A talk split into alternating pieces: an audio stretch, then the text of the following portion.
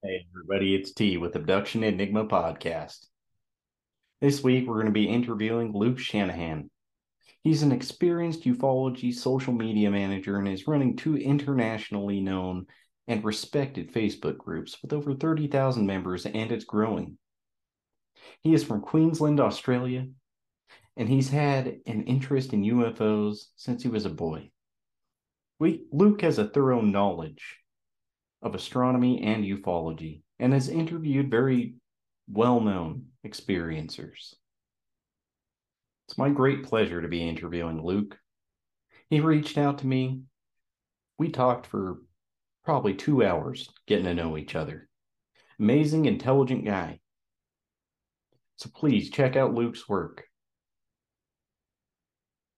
Um, all right, so we're talking about the Fermi paradox, and um, it gets brought up a lot, especially um, from a, a, scientific background, a scientist, astrophysics, all that sort of stuff, because it was brought up in the 50s, um, actually, when he was having a conversation with um, other friends of his, and he brought it up during a, a lunchtime meeting um, after apparently he'd, he'd seen some UFO um, material being released um, it, it, could have been uh, it could have been actually Roswell or one of the other cases, the the Arnold case.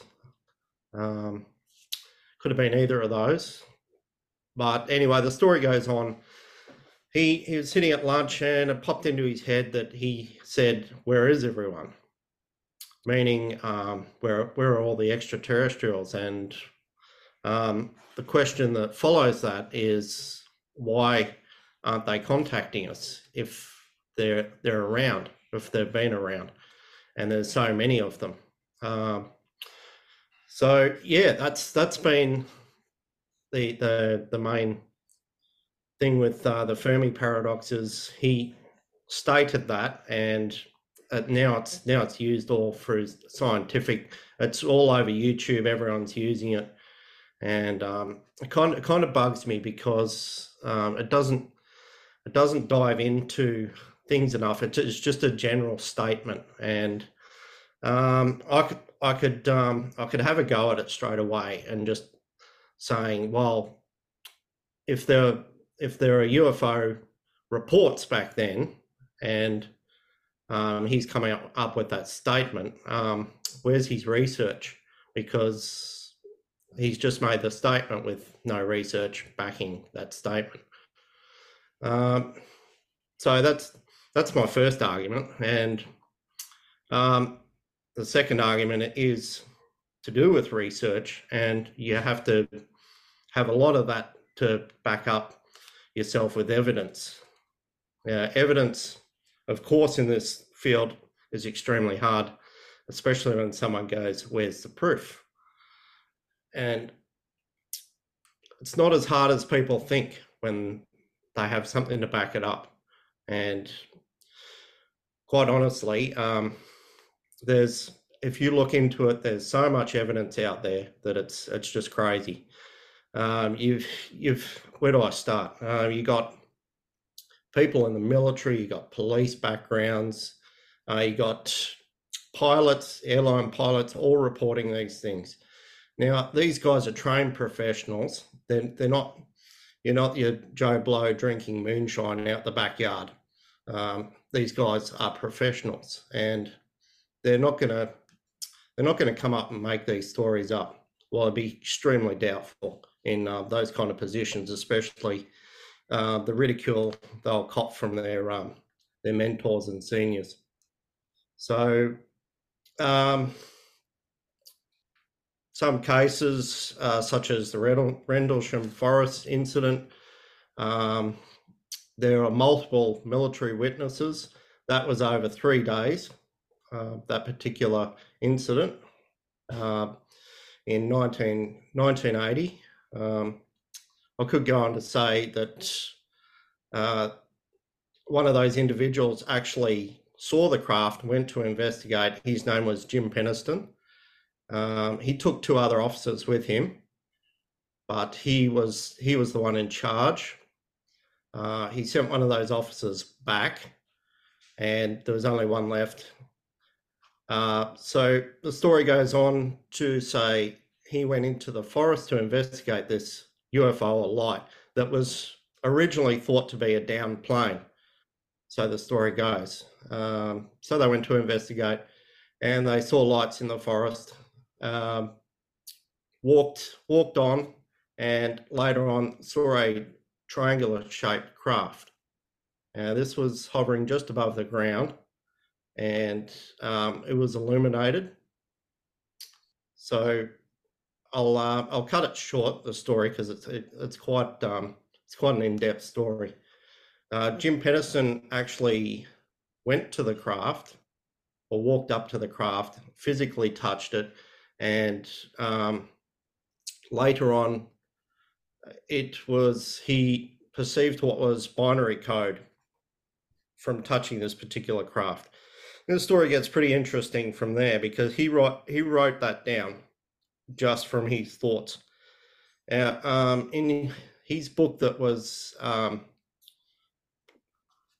come out, uh, I think it was called The Rendlesham Enigma. I've, I've read it 700 pages and it, it goes, it's highly in depth. And um, Gary Osborn wrote that. Um, he was the author. And um, he helped Jim decode the actual binary code in this um, this book, and it goes on to state that these codes were linked to uh, different major sites over Earth, um, like the Giza pyramids, for instance. That was one of them, and there's there's about five or six others that are all linked. Uh, the, the Nazca lines, I think, were another one, and there's yeah, there's several major sites, but this all came from um, touching this craft. So um, I don't something like that to be a coincidence is rather odd, I would think. Um, so, yeah, make of it what you will. Um, this, this, that was the story, and um, that's just one one incident that happened. And like I said, there are uh, many military officers that witnessed this event. Um, you could go on to say about the pilots. Uh, there's, there's just so many amount of sightings from um, airline pilots, and they're especially coming forward now that we've got all these whistleblowers um, coming forward, and they're they're feeling a lot more confident. Uh, it's not the stigma is not so much attached to the subject anymore, and it's it's it's quite uh, refreshing to see see this happening. Um, because the the stigma surrounding the subject for such a long time um, and ridicule people you know people would just laugh it off and roll their eyes and say oh what a load of nonsense and you know tin, tin tinfoil hats and all that jazz. Yeah but, uh, yeah. Yeah for um for all these high high credential um people coming forward and um, saying this is kind of concreting the fact that there this uh, phenomenon is real and there is something to investigate that is for sure. Now to say who is operating them that's a whole different ballgame. Um, we don't know who's operating them uh, especially uh, seeming after the uh, everyone's seen the the Corbell um, videos that were released, and the Tic Tac, the the Go Fast, uh, the Nimitz incidents with uh, Fravor, Commander Fravor, um, F-16 pilot, and um, yeah, these these reports from that have um, basically opened Pandora's box on the subject. Now it's across the media. Um, people aren't laughing at it anymore. Um, NASA have jumped on board with an investigation. I I'll talk about that in a bit. Um, yeah, so this is now a worldwide phenomenon that's being realized and um, not not being taken as a joke anymore. It's actually, uh, like I said, it's refreshing to see all this happening. So, what would be the most convincing evidence that you have heard? Would it be probably Rendlesham? Or is there something else that convinced you? That's a big question there, Tal. Uh, let, let me just uh, let me just compute that for a second. Um, yeah, um, there's there's quite a number of cases. The ones that stand out, uh, probably the, the, the bigger cases, the Walton, uh, the Cash Landrum, and there's a few others. Be- Betty and Barney Hill um, was very convincing. I mean, these people went in. Uh, Betty and Barney Hill went into a hypnotist. and They got regressed. Um, she actually drew out a star map um, from her head, which um, think matched the Zeta Reticuli constellation um, from memory. So that that for someone to do that from regression and memorize that and just randomly is quite amazing. And that for me, you know, that that was some signals that to me, that that was a few of the earlier ones I've I've looked at the cases that uh, really stood out, and um, uh, yeah, well, that's that's another thing we can we can talk about if you want a bit later on is the abduction scenario, and we can get into that a bit deeper if you want. Of course. Later on. Um, so, is there anything you want to talk about, Tal? Um, any questions? Um, honestly, just so the audience can get to know you, like, what made you want to get into UFOs, or what brought you into UFOs? What brought me into UFOs? Yeah. Um, well, when I was when I was very young, um, I was I was very much into science fiction. Um, loved loved Star Trek, Star Wars, and all that. Big fan, and um, I was just fascinated with uh, space travel, basically, and uh, the warp drives and how they worked and how they ticked and uh, the weapons and everything. I found it fascinating, and uh, that that got me thinking one day when I, I I got a bit older, I, I thought, well, you know, what what if this someone or something has already got this technology? And then I um I started researching, and then found out about UFOs and um, all the cases, the stories, and um, yeah. Long story short, here I am. Very similar to my own. Yeah. Now, me and you, we had talked before, and you were telling me that you know a little bit about astronomy and some physics and stuff like that as well. Yep. Does that play into this phenomenon at all for you? Um, yeah, it does. It does. It plays a lot into it because um yeah well where do i start? Um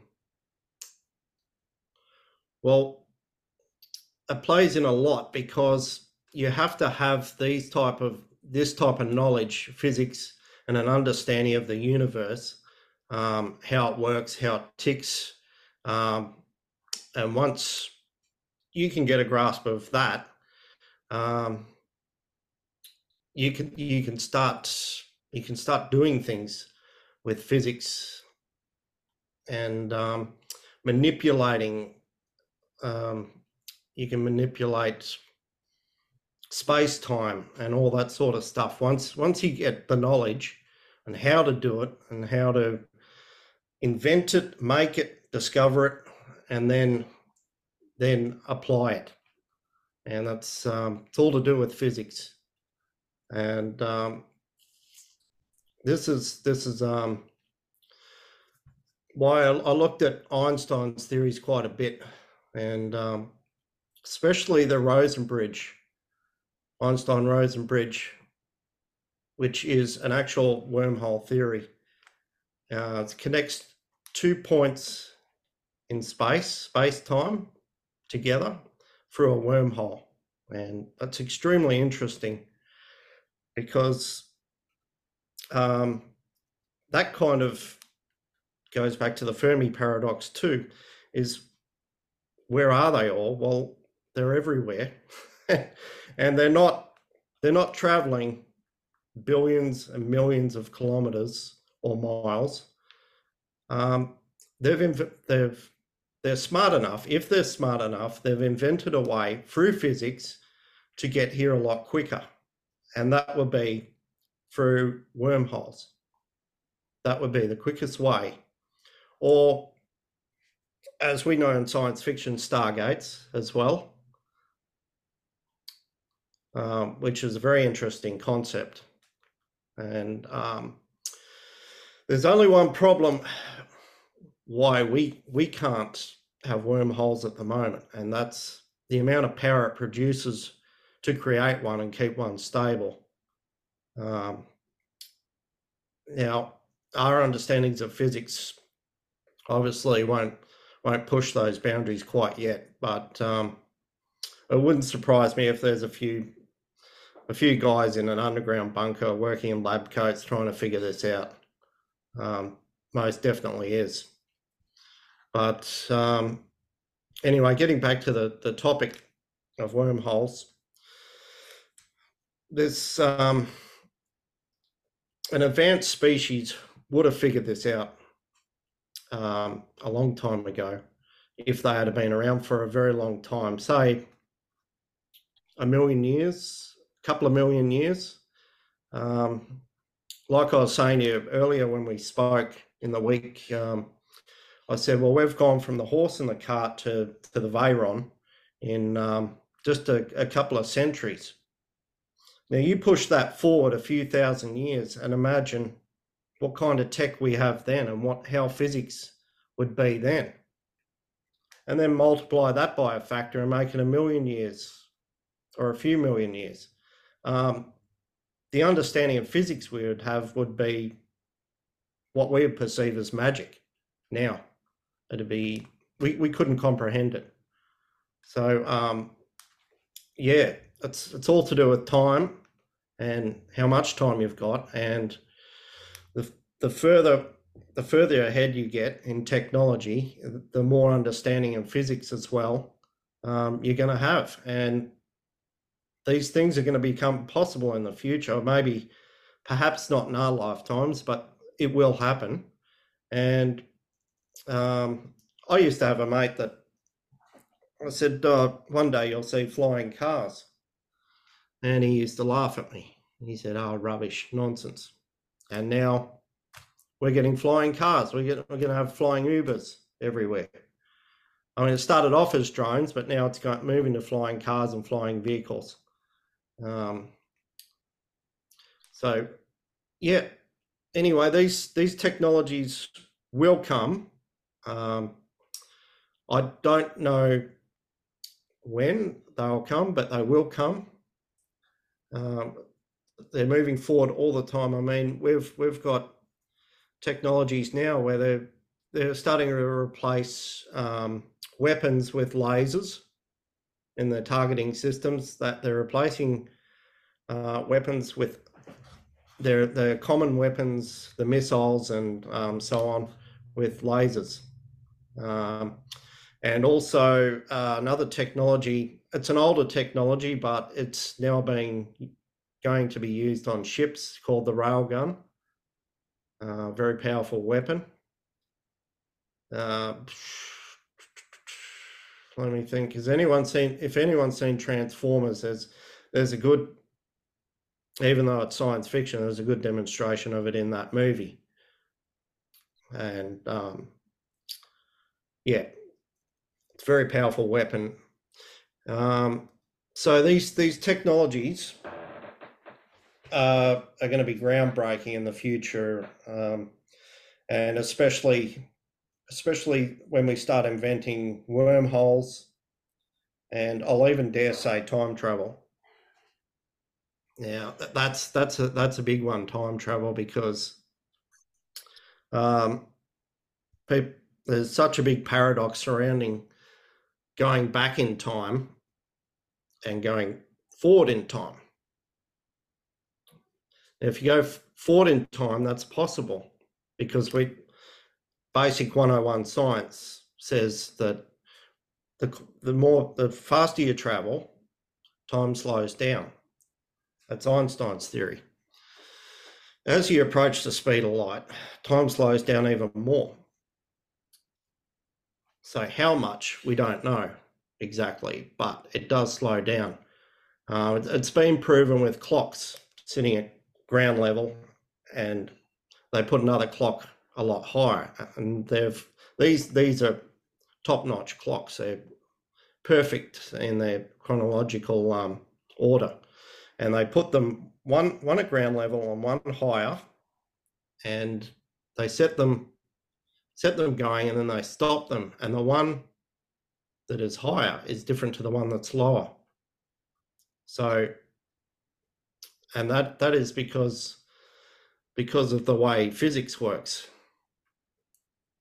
and um, the gravity of the Earth distorts space time, basically. And the bigger an object is, the bigger it's going to distort the space time. So the more of an effect you're going to get with um, time dilation.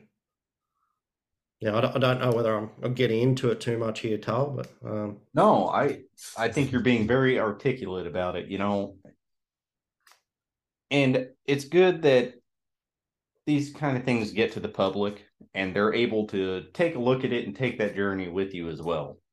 Mm. So I I think you're doing just fine. Um, this goes right in with the UFO phenomenon, in my opinion. Yeah, I like I like to dive into it a little deeper so um, people can people understand the, the nitty gritty of the the physics behind it. Um, because it, yeah, it's like I like I said, once we figure it out, um, it's it's gonna it's gonna be groundbreaking. Um, especially especially with travel. Um, we won't need to use uh, jets or any any sort of aircraft in the future. We we can. Um, I'll, I'll dare say it. We we could probably figure out teleportation, but probably not in our lifetimes. And yes, that is Star Trek stuff where you hop in a machine, it deconstructs you and then reconstructs you somewhere else. And uh, that I wouldn't like to be the first person that tries that. I'll put that way, Tal. yeah, I don't blame you on that. And interestingly enough, even in Terry Lovelace's abduction, you know, the book at or the book, the incident at Devil's Den, when he was in the woods being abducted, he actually reported that very thing where it seemed like they almost dematerialized once they went into a light. So it's not too out there, you know. I think that's within our capabilities. Look, cell phones were on Star Trek before they were made. Yeah. And that's a thing we all have now and deeper deeply rely on. So I mean it's very possible. Yeah, um, yeah, it's ab- absolutely possible. I mean, anything you can think of could be possible. I mean, um, I mean, all these technologies um, years ago. If you you went back in time, I think I discussed this with you. If you you got an iPhone or something and went back in time and gave that to a person in the the fifties or sixties, um, they'd think you're from another planet. They they would it'd be surreal to them. It'd be like magic, that kind of technology. Um, it'd, it'd probably be really scary, actually, or either scary or very intriguing for them. So, unfortunately, we can't go back in time. We can go forward in time, like I, I mentioned before. And there's also a problem with going forward in time. Um, the faster you go, the more mass you need to create the acceleration. So when you approach the speed of light, you almost need infinite infinite amount of mass to approach that speed of light. Um, that is why it's so difficult. Uh, so that's another reason why I think if ETs have discovered FTL, it's um, it's not going to be related to the actual getting to the speed of light through um, the physical way we we think it, you hop in a rocket and it accelerates to the speed of light. Um, I think I think it's done completely different in a different manner. Um, now, such as um, the Alcubierre warp drive. Um, now, that's interesting because he thought of that idea through Star Trek. He was watching Star Trek and he thought, what if we can invent this? What if we can um, create this in uh, real life? So he went to work trying to figure it out. And there is a possibility of a way to do it. And um, I'm not sure whether you're familiar with with uh, the Alcubierre warp drive Tal, but um, it's contracting space time. Um, it's basically it travels in a, a bubble, a field, and it contracts space time and exerts it out the back. And it's basically the, the easiest way I could say it's like a surfer on a wave. You're traveling, but you're not traveling. You'll get you're getting pushed by this wave. So you're not actually moving in this bubble. Space time is moving around you. It's it's um, it's it's pretty hard to to comprehend at first, but um, once you get some examples of it, um, they've they've done some good examples on YouTube, so um, anyone can just look that up and um, check it out. Um, I won't I won't go into details to try to describe it because it, it is anyway. Again, there is a there is a, a problem with that type of um, system. It needs a massive amount of mass to create that energy, to create that bubble to move that space time. And they've narrowed that mass down to the mass of about Jupiter. And that's still way, way out of the ballpark. We, we can't create that amount of energy.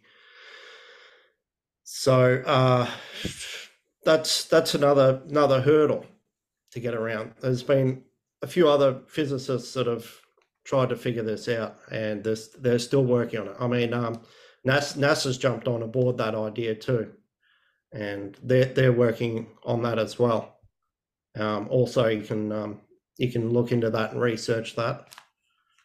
That um, all very interesting, and yeah, if, if they happen to break break that idea and get it working, um, we we might see it in our lifetimes just maybe. But um, that's that's being very optimistic at the best. It's being really optimistic. Um, yeah. And whether they would release that to the public is another question in itself because that's that's groundbreaking technology and um, that'll change a lot of things. Oh, that's right. Especially how people travel. Well, I find it this thought just hit me. You know, I find it really interesting UFOs they've got to have some form of structure. I don't mean physically. What I mean by that is let's say we all had that capability. So I'm thinking like 200 years or more in the future. We're all able to just travel to other planets, interplanetary. Some of the people that we have on this planet, can you really imagine them going to another sentient planet and just wreaking havoc? I, I could definitely see that. So they've got to have some kind of some kind of order to it. Almost like a galactic federation thinking about that. Somebody to ropes, you know, people in because of course there's going to be bad eggs everywhere. Yeah, that's that's highly possible. Um, yeah, uh, yeah. Well, let's let's just assume all right, let's just assume that there is a there is a federation and it's made up of thousands of civilizations. I agree with you. Um, there would have to be a policing on that because there'd have to be some sort of order. So one civilization just doesn't go, well, we've got this and we're going to take you over and blow this up and that'll be the end of that and enslave your species just for our own like likes. And uh, yeah. And um, sadly i think humans might actually do that because we're colonists. That's um, exactly um, what thought popped in my head as you were talking was okay if we had that technology and we get to that point i could absolutely see um, a modern day, let's say a Genghis Khan or a Hitler going out there. And let's just say it's like a single craft with like seven people on board. Okay. I, I could just see them wreaking a little bit of havoc. It's not that they're going to rule a planet or anything like that, but if you threw some colonists on a deserted island, they ran into an indigenous tribe they have the capability to do a ton of damage. And that's why that thought just hit me is there's got to be some kind of system to it. And I never really thought about that. Because I suppose I never really thought about us getting there, to be honest with you. Yeah, that's that's something I did want to bring up, Tal, is um I I really don't see there a need to be um, for that to happen, just because. Um, I'll, I'll just take a step back for a moment, just because now at the moment we're we're just now just discovering so many exoplanets. It's uh, I think we're over five thousand mm mm-hmm. at the moment, right? Um, so that's that's just what we've discovered, you know, in a few decades of um, research. Now, fast forward that to another, say, 100 years. We have better technology, better telescopes, and those those numbers are going to be very high. The exoplanets. So what I'm getting at is um, the the amount of planets is is just insane in in one galaxy alone, let alone trillions of galaxies. So, um, what I'm getting at is there's going to be a bounty of real estate, and people really shouldn't, or ETs or people shouldn't be fighting over it because there's that much real estate. Um, the only problem is if someone gets greedy and wants more they want their slice of cake. They want to eat their slice of cake and take some more. And that is possible. You can, that does happen. It happens here.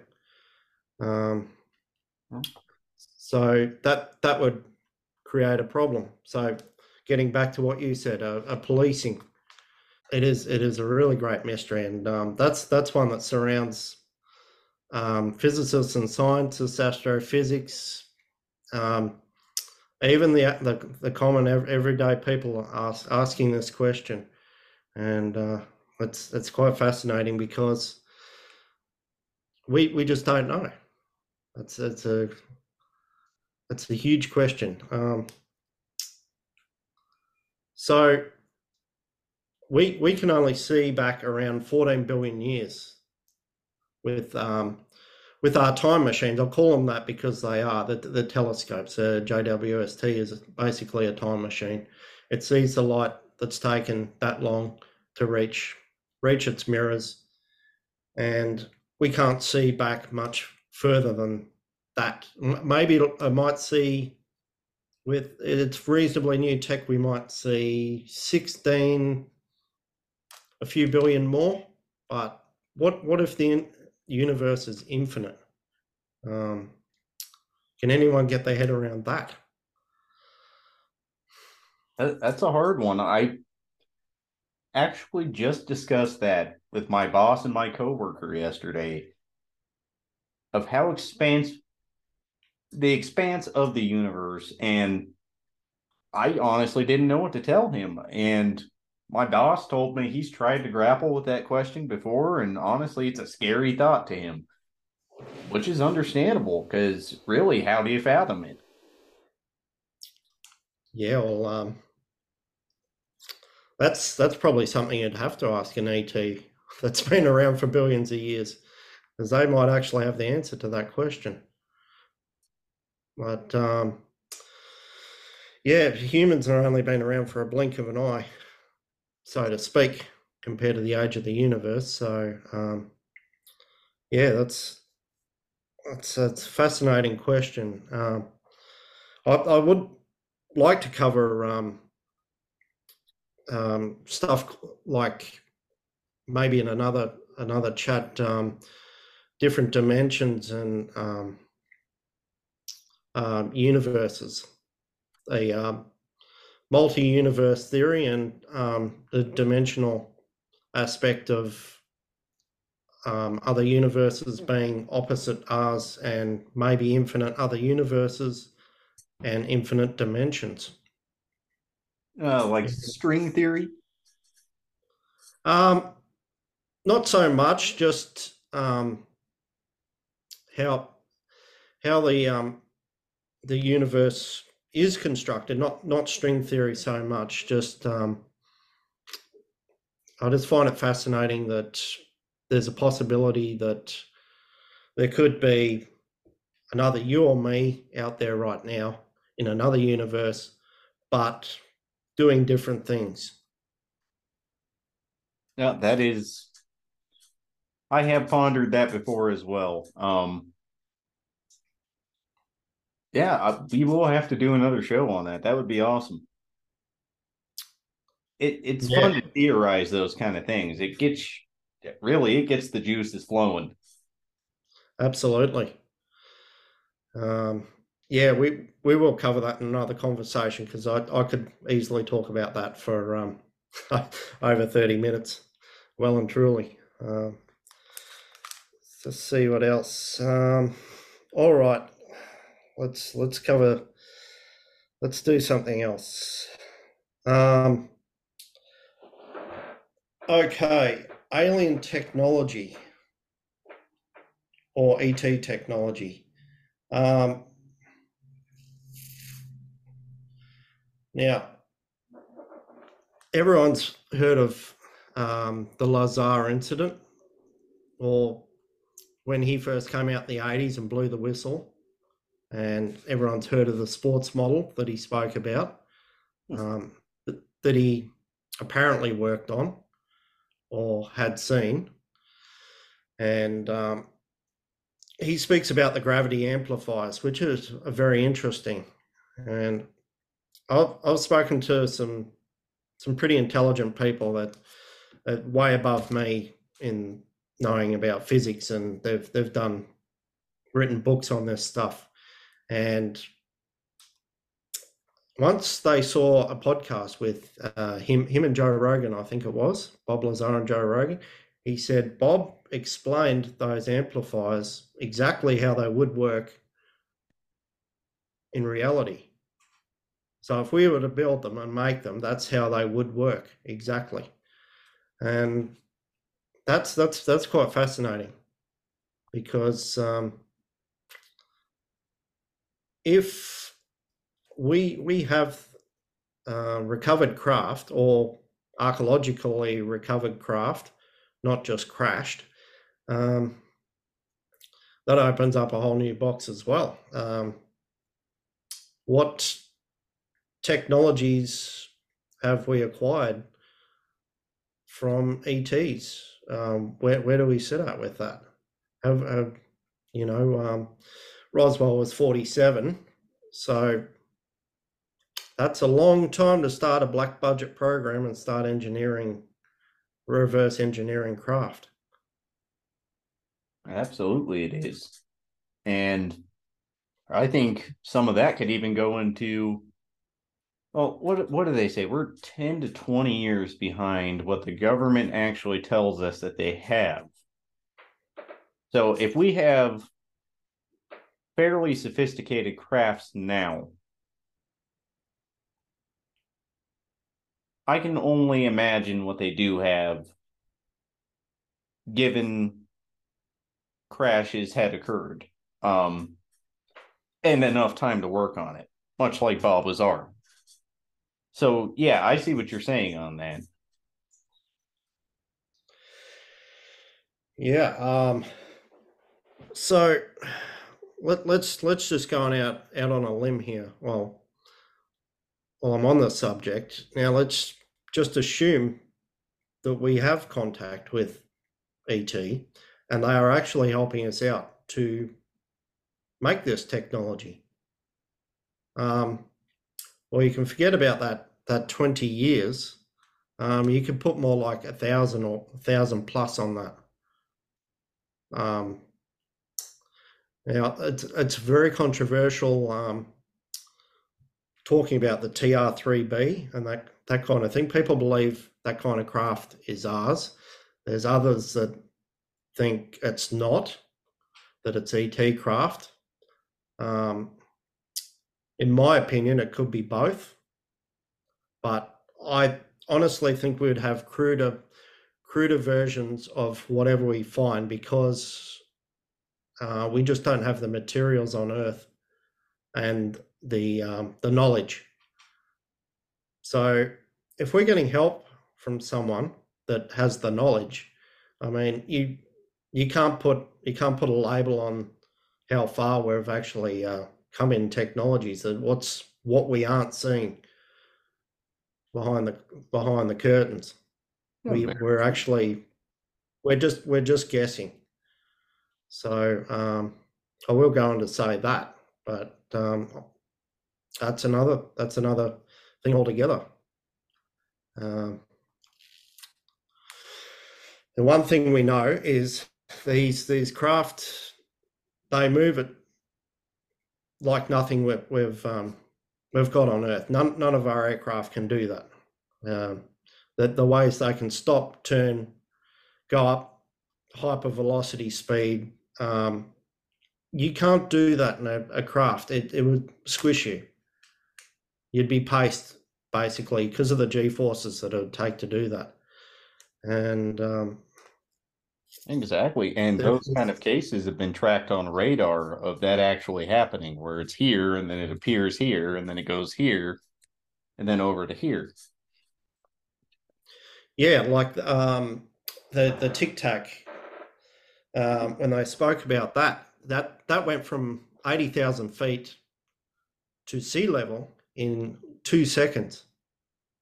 Our craft can't do that. That's just crazy. No. Um, there's there's no way we have something like that. And if we do, um, my my other my other question is, if we do, why would China or Russia or anyone else be showing that off? Because if if that happened to crash in enemy waters, um, they they can recover that technology. Yeah, and to and put it lightly, that's a game changer. And if it's got a Russian or China stamp on it, oh well, there you go. There's there's your answer. So these are the questions we're going to ask. Um, yeah, whose are they? Where are they coming from? Are they off planet? Are they ours? Are they ETs and ours? Yeah, and we've been asking that question since, well, World War II with the Foo Fighters. I remember actually hearing how everybody was in the sky and the Germans would ask if it was the Chinese, the Chinese would ask if it was Americans, Americans would ask if it was Germans, and nobody knew what the Foo Fighters were. So it's yeah, essentially the same thing still going on now that I think about that. Yeah. I want to thank Luke again for coming on with me. And just so you guys know, I don't do many interviews. I think I've got one more coming up this year, and that's going to be it. But for the most part, you can always check my podcast out Abduction Enigma Podcast. And you can find it anywhere Anchor, Apple, Google, anywhere you'd like. So I encourage you to listen to that for more fascinating talks that are not just interviews, even though I love them. But we're probably only going to be doing that about once a year. So I wanted to let you all know. All right, keep kicking it. So I just found out that I can get the recordings of messages from you guys. So if you guys want to leave me a voice message and have it played on the podcast, I'll leave the link on my Facebook page. You can remain anonymous.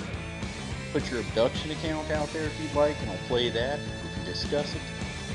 Or even just a UFO sighting.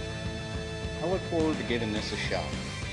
Now, as far as my YouTube page goes with all the videos, I'm not big on putting all my podcast on the videos. More or less just my interviews, so that's not going to get a whole lot of action. As it turns out, I'm more just an audio podcast kind of guy.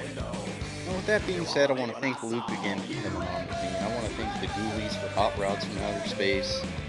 Just remember the UFOs want to tell you something. Keep kicking it.